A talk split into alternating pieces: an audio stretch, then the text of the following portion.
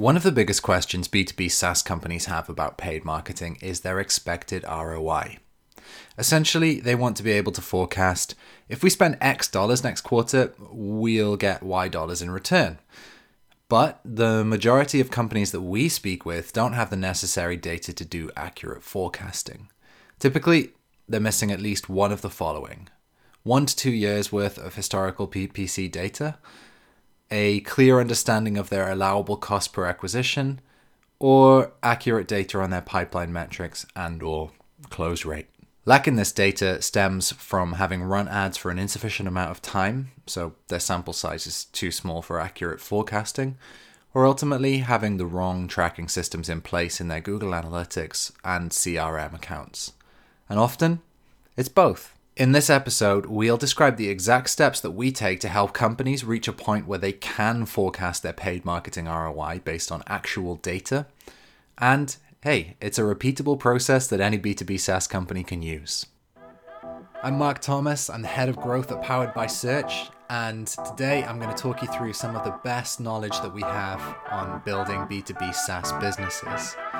Now, if any of this is interesting to you and you want to read more, you should go to our website, it's poweredbysearch.com, and check us out there.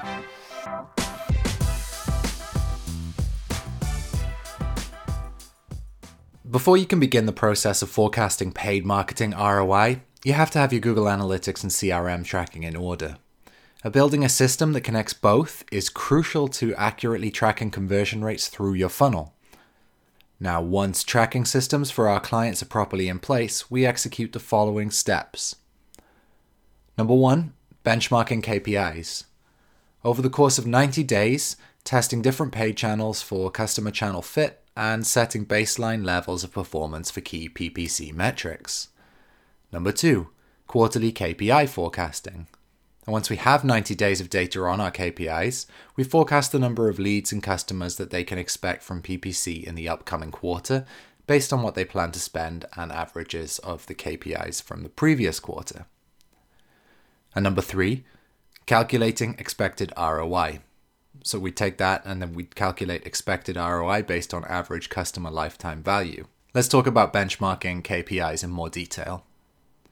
Benchmarking is the process of setting baseline levels of performance for the key metrics in paid marketing. So those would be cost per click, click through rate, cost per acquisition, MQL, SQL, and closed won conversion rates, and also customer acquisition cost and we'll be back in just a moment.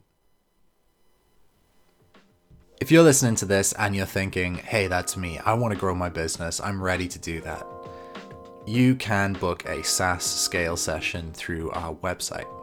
Just go to poweredbysearch.com forward slash assessment.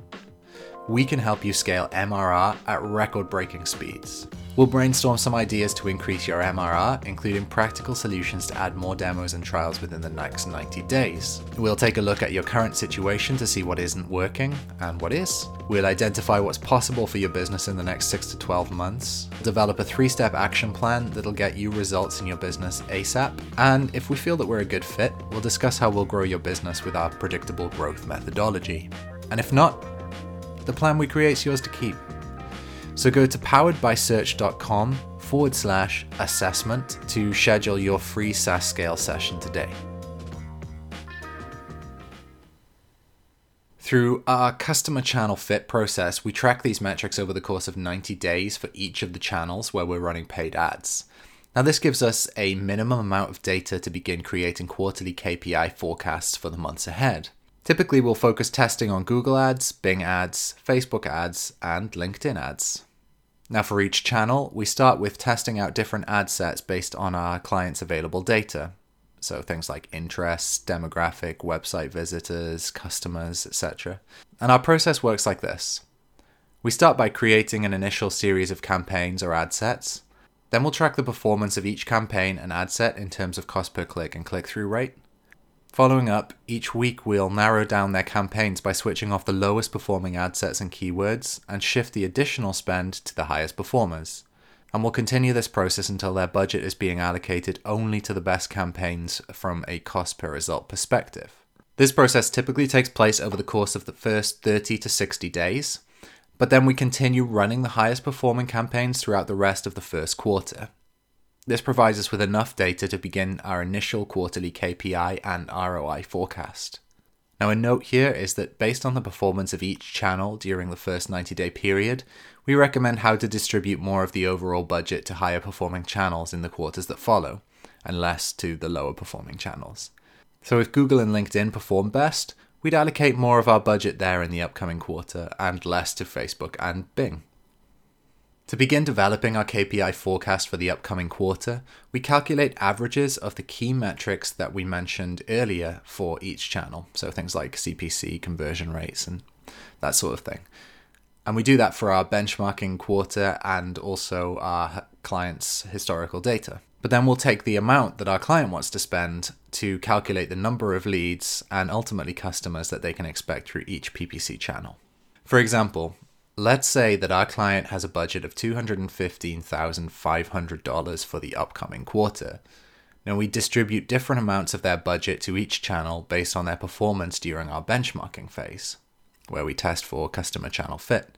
Now, in this case, if Google and LinkedIn perform best, we'd allocate more budget to those channels. From here, we'd use the average CPC and key funnel conversion rates, so MQL, SQL, and close, from our historical campaign performance to calculate the number of MQLs, SQLs, and customers that they're likely to receive from each channel. For example, let's say we decide to allocate $77,500 of their budget to Google Ads. Now, based on the historical average cost per click, they can expect about 11,707 clicks. That's just example data, by the way. From there, we can multiply those clicks by their MQL conversion rate of 2.5% to get an expected number of MQLs, 293. Then, by multiplying that by their MQL to SQL conversion rate of 37.5%, again, just example numbers, we end up with an expected number of 110 SQLs from Google Ads. Finally, by applying their historical SQL close rate of 29.5%, we would forecast them to acquire 32 customers from Google Ads in the upcoming quarter at a cost of acquisition of $2,393.67. Now, we'd repeat that process for each channel and add up the number of customers expected for each. In this example, our client could expect 91 closed customers from PPC for the quarter. Based on their spend, this would equate to a blended CAC of $2,362.35. From here, all we need is their average customer lifetime value to calculate and forecast their expected ROI from that quarter. To calculate the expected ROI, we just multiply the total number of new customers that we'd expect to acquire by the average LTV. And then we divide that by their total PPC spend that quarter.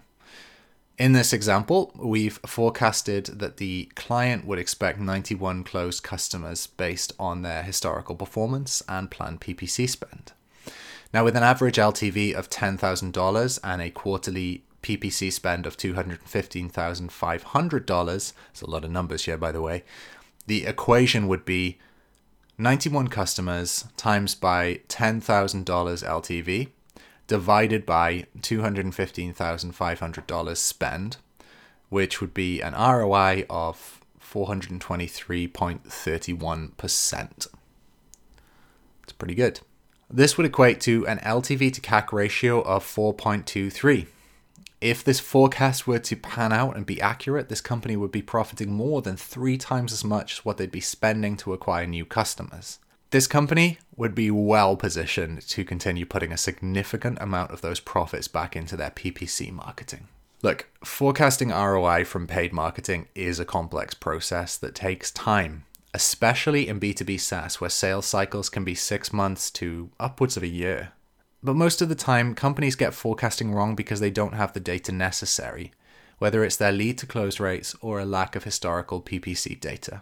Now, if you follow the process that we laid out in this episode and in the accompanying blog post on our website, over the course of several quarters, you can get your company to a point where you can do reasonable and accurate ROI forecasting. You just need to ensure that your CRM and analytics tracking are set before you begin, and then repeat your quarterly iterations of forecasting, validation, and reforecasting. I'll see you next time.